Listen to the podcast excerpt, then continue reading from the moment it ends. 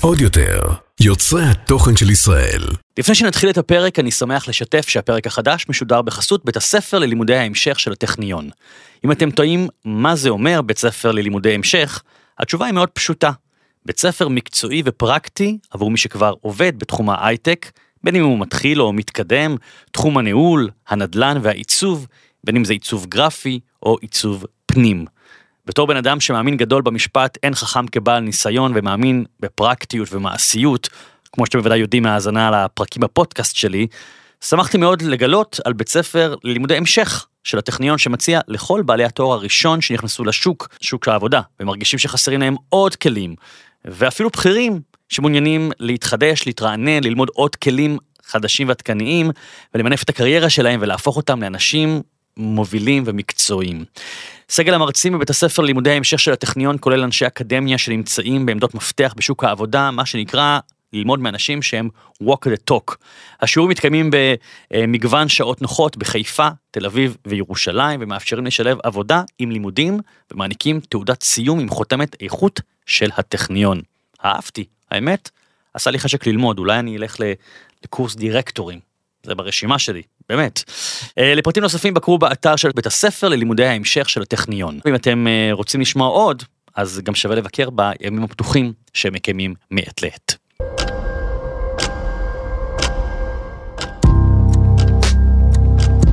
היי, וברוכים הבאים וברוכות הבאות לפרק נוסף בפודקאסט המעבדה להגשמת חלומות. תחשבו לרגע על אחד החלומות הגדולים שיש לכם כרגע ברשימת החלומות. אגב, זה גם יכול להיות חלום קטן יחסית.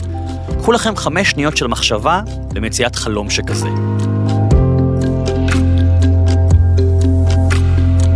מצאתם? ועכשיו, אני רוצה לשאול אתכם שאלה. האם הייתם מוכנים להשקיע בחלום הזה שלכם אלף שקלים? האם הייתם מוכנים להשקיע בחלום הזה עשרת אלפים שקלים, על מנת לעזור לו לקרום עור וגידים? האם הייתם מוכנים להשקיע בחלום הזה עשרים אלף שקלים? ומה באשר ל-100 אלף שקלים? אולי לקחת הלוואה להחזר של 6 שנים? מה אם להשקיע למשל רבע מיליון שקלים בחלום שלכם, אם זה חלום גדול? מוכנים לפתוח תוכנית חיסכון או לגעת בפנסיה שלכם, על מנת לשים כסף על החלום שלכם? אני שואל את השאלה הזאת מכיוון שלהגשים חלום דורש השקעה של זמן וכסף. ויתורים, למשל, על טלוויזיה. לא לראות טלוויזיה, פחות טלוויזיה, או פחות פייסבוק או טיק טוק, או פחות זמן עם חברים, וגם לקחת סיכונים והקרבות. הרבה מאוד הקרבות. אני אגב חושב שכמעט בכל השיחות שאני מקיים כאן עם אנשים, אנחנו שומעים שכמעט כולם הקריבו משהו. הקריבו זמן עם המשפחה שלהם, עם הבעל או עם האישה, לקחו סיכונים, ויתרו על דברים אחרים. והאמת שהרעיון לפרק הזה נולד ממיילים שאני מקבל מכם המאזינים והמאזינות, אגב, זה מקסים ומרגש, ואני רוצה להגיד תודה רבה לכל מי שכותב לי בפייסבוק, באינסטגרם, בטיק טוק, במיילים, זה מקסים. אני קורא את הכל, אני גם משתדל להתייחס לדברים, והיו כמה מכם שביקשו ממני פרק על הקרבות שקשורות בהגשמת חלומות, על מה זה אומר, איך, איך אנחנו יכולים להקריב דברים כדי להגשים חלום, אז בבקשה, הפרק הזה מוקדש לכם. בחיים שלי אני השגתי לא מעט הישגים אישיים ומקצועיים, ואחת הסיבות לכך היא לא רק העובדה שאני מסתער על החלומות שלי ומשקיע בהם, ומוותר למענם ולוקח סיכונים, אלא אני גם מוכן להקריב קורבנות. אגב, הקורבנות האלה לפעמים זה אני עצמי, לפעמים זה אנשים מסביבי, לפעמים זאת המשפחה הקטנה והגרעינית שלי, הבנות שלי, הזוגיות שלי, אבל תכף נדבר על זה. בואו רגע נחזור ונדבר על סיכונים. שאלתי אתכם בפתח הדברים, האם הייתם מוכנים לסכן עשרת אלפים שקלים או 200 אלף שקלים על חלום? אני אספר לכם שרוב האנשים לא מוכנים להשקיע אפילו, אפילו עשרת אלפים שקלים. אני נתקל באנשים שאומרים לי, מה, אני אכתוב ספר בלי לדעת אם לספר הזה יש הוצאת ספרים? מה, אני אכתוב ספר ואני אוציא אותו לבד, ובלי לדעת שבטוח קונים אלף עותקים ממנו? מי מבטיח לי שהכסף שלי יחזור מההשקעה? או מה, אני אשים אלף שקל על פליירים פרסומיים? כן, אנשים אפילו לא מוכנים להוציא אלף שקלים כדי להכין פלייר או מגנט כזה למקרר פרסומי, כי הם לא בטוחים שההשקעה תחזיר את עצמה. אני אוהב לדמות חלום לכל מיני דימויים, אבל אחד הדימויים הנכונים והמדויקים מבחינתי זה תינוק. תחשבו שהחלום שלכם זה התינוק שלכם. בתינוק שלכם, למי שיש ילד, אתם משקיעים הרבה מאוד זמן וכסף. אתם קמים אליו בלילה, קונים לו אוכל, חיתולים, מטרנה, בגדים, כשהוא נהיה גדול יותר, חוגים, מטפלת, בית ספר, ועוד ועוד ועוד. מה אם להשקיע בחלום? חלום, או זרע של חלום, לא יהפוך למציאות אם לא נעזור לו, כמו לילד שלנו. אם אני לא אשקיע בבנות שלי, בחינוך שלהם, בהסברים שלי על החיים, וגם בכסף. הבנות שלי לא יהפכו להיות נשים מדהימות, וזו המטרה שלי. כך לגבי חלום. בגיל 30 אני החלטתי לפתוח חנות, פעם ראשונה. אני סיפרתי על זה באחד הפרקים הקודמים, לחנות שלי קראו Made in TLV, והרעיון שלה היה לפתוח חנות שכולה מוקדשת לעיר תל אביב. למכור בה מוצרים לתל אביבים שגאים בעיר, לישראלים שאוהבים את תל אביב, לישראלים שנוסעים לחו"ל ומחפשים מתנות, וגם לתיירים. איך נולד הרעיון? תוכלו למצוא את כל הסיפור בספר הרשימה. אבל אני דווקא רוצה לספר על הסיכון שלקחתי. באותם מהימים הייתי בן 30, בן 30. לא היה לי ניסיון עסקי רב, ופניתי ליועץ עסקי שליווה אותי ונקב בתג מחיר של רבע מיליון שקלים. זה היה המחיר של העסק. הוא אמר לי, אתה רוצה לפתוח חנות? רבע מיליון שקלים. בימים ההם, בגיל 30, זה היה נשמע לי כמו משהו 20 מיליון דולר. לא היה לי סכום כזה בכיס. גם היום אגב, כמובן, זה סכום כסף לא קטן, רבע מיליון שקלים. אבל אז זה היה מבחינתי משול להרבה מאוד כסף. הלכתי לבנק שלי לבקש הלוואה, וסירבו לתת לי. למה? כי לא היה לי מספיק ביטחונות, לא היה לי אז דירה, לא היה לי חיסכון גדול, אז לא הסכימו. הלכתי לכל הבנקים בתל אביב, עד שיום אחד נכנסתי לסניף ראשי של בנק הפועלים, ונפלתי לבנקאית קשובה.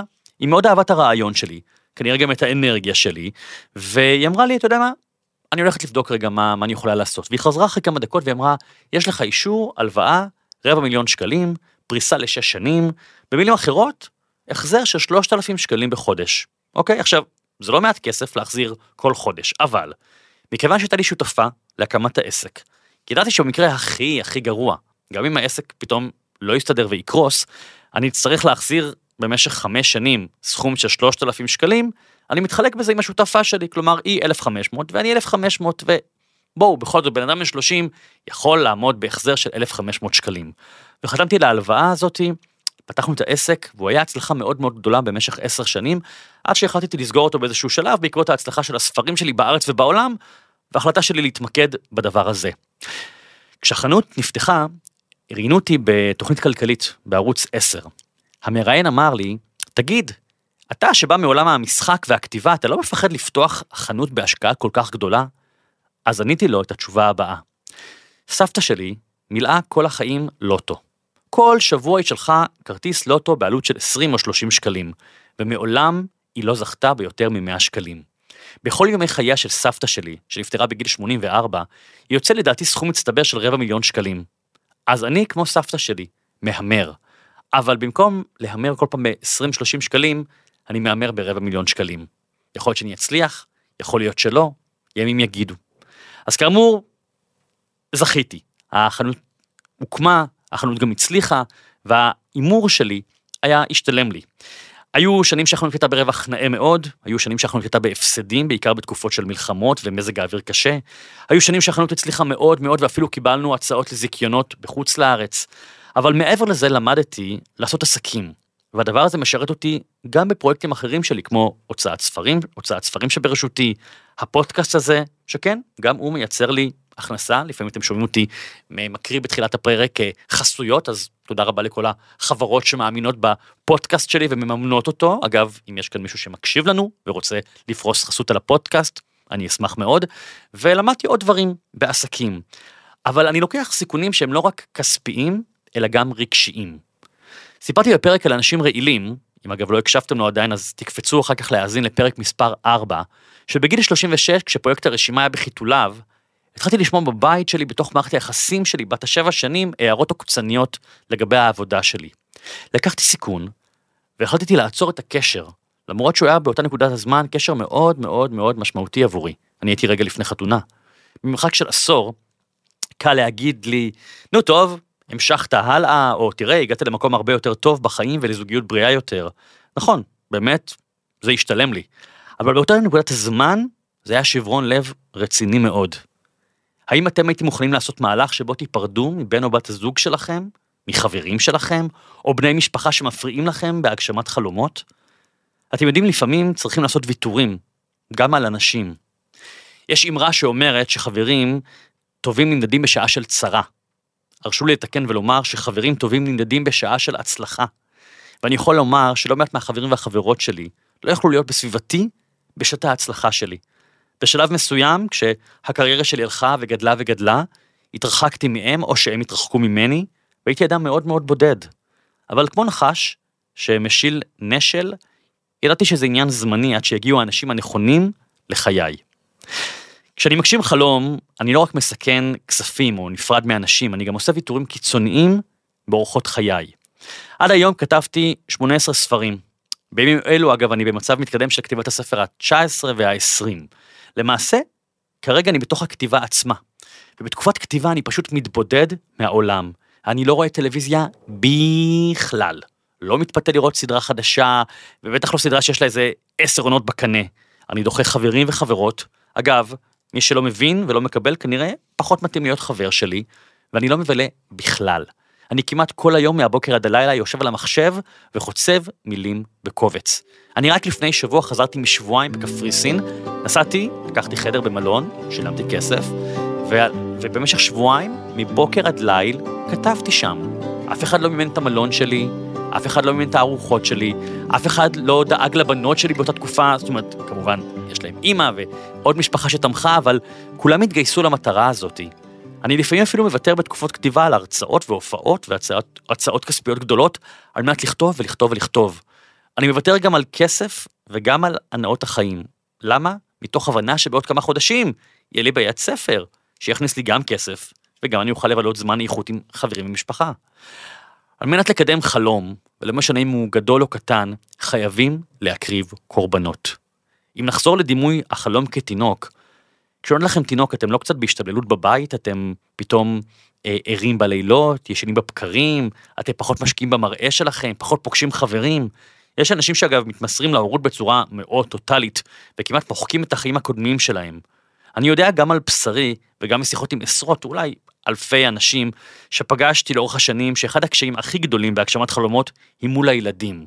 כלומר שהחלום, לכאורה, בא על חשבון הילדים. זה יכול להיות שאבא או אימא נדרשים לטוס הרבה לחו"ל במסגרת העבודה, או אבא ואימא שהקימו עסק והם סביבו כל הזמן. לפני בערך שש שנים, הספרים שלי התחילו לצאת בעולם, ונדרשתי להגיע להרצאות, לקידומי יחסי ציבור, לראיונות ברחבי העולם. וטסתי, טסתי לארה"ב ולאירופה, הגעתי לסין, והייתי גם אמור לטוס לדרום קוריאה, והיו לי שלוש שנים בהם חייתי על מטוסים ובתי מלון.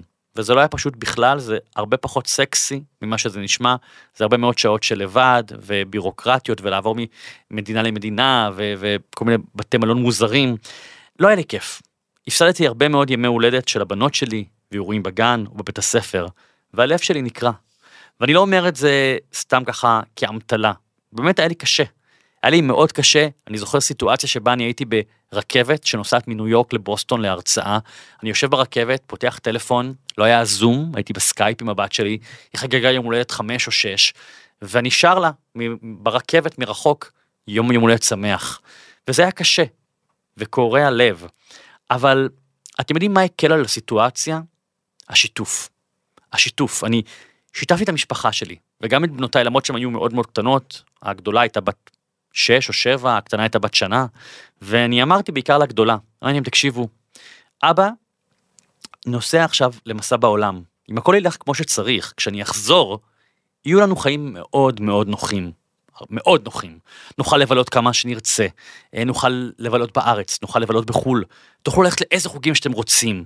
אני פשוט זקוק לעזרה שלכם, ולתמיכה שלכם, ולהבנה שלכם. האם הבנות שלי הבינו מה שאמרתי עד הסוף? לא בטוח. האם אגב היום, כשהן גדולות יותר, הן מבינות אה, את ההיעדרות שלי מהבית פה ושם? לא בטוח. האם הן כועסות עליי בגלל ההיעדרות ההיא? יכול להיות שכן. אני אדע את זה כשהן יהיו גדולות יותר וידברו איתי על זה. האם אני עומד מאחורי ההחלטה שלי להיעדר מהבית בשביל הקריירה שלי? התשובה היא לחלוטין כן. אני מאמין שהורה שהוא נעדר, בסופו של דבר הוא הורה נהדר, בה', כי הוא מצליח להתמלא, כי הוא מגשים חלום והוא אדם מאושר יותר.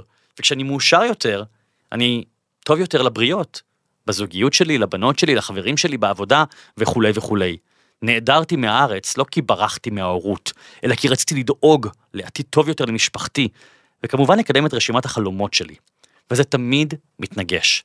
תמיד החלום שלנו מתנגש עם משהו או מישהו. רק לאחרונה קיבלתי הצעה לעבור לגור באירופה, לקיים הרצאות ביבשת, שנבחר לי מדינה כלשהי ואני אוכל לקפוץ כל יום ממדינה למדינה ולהעביר הרצאות. הבנות שלי כבר גדולות, הן עסוקות בעולם שלהן, הן די עצמאיות, אבל הן עדיין זקוקות לי. וגם במערכת היחסים שלי צריכים אותי. אז מצאנו פשרה. שבוע של היעדרות בחודש מהבית.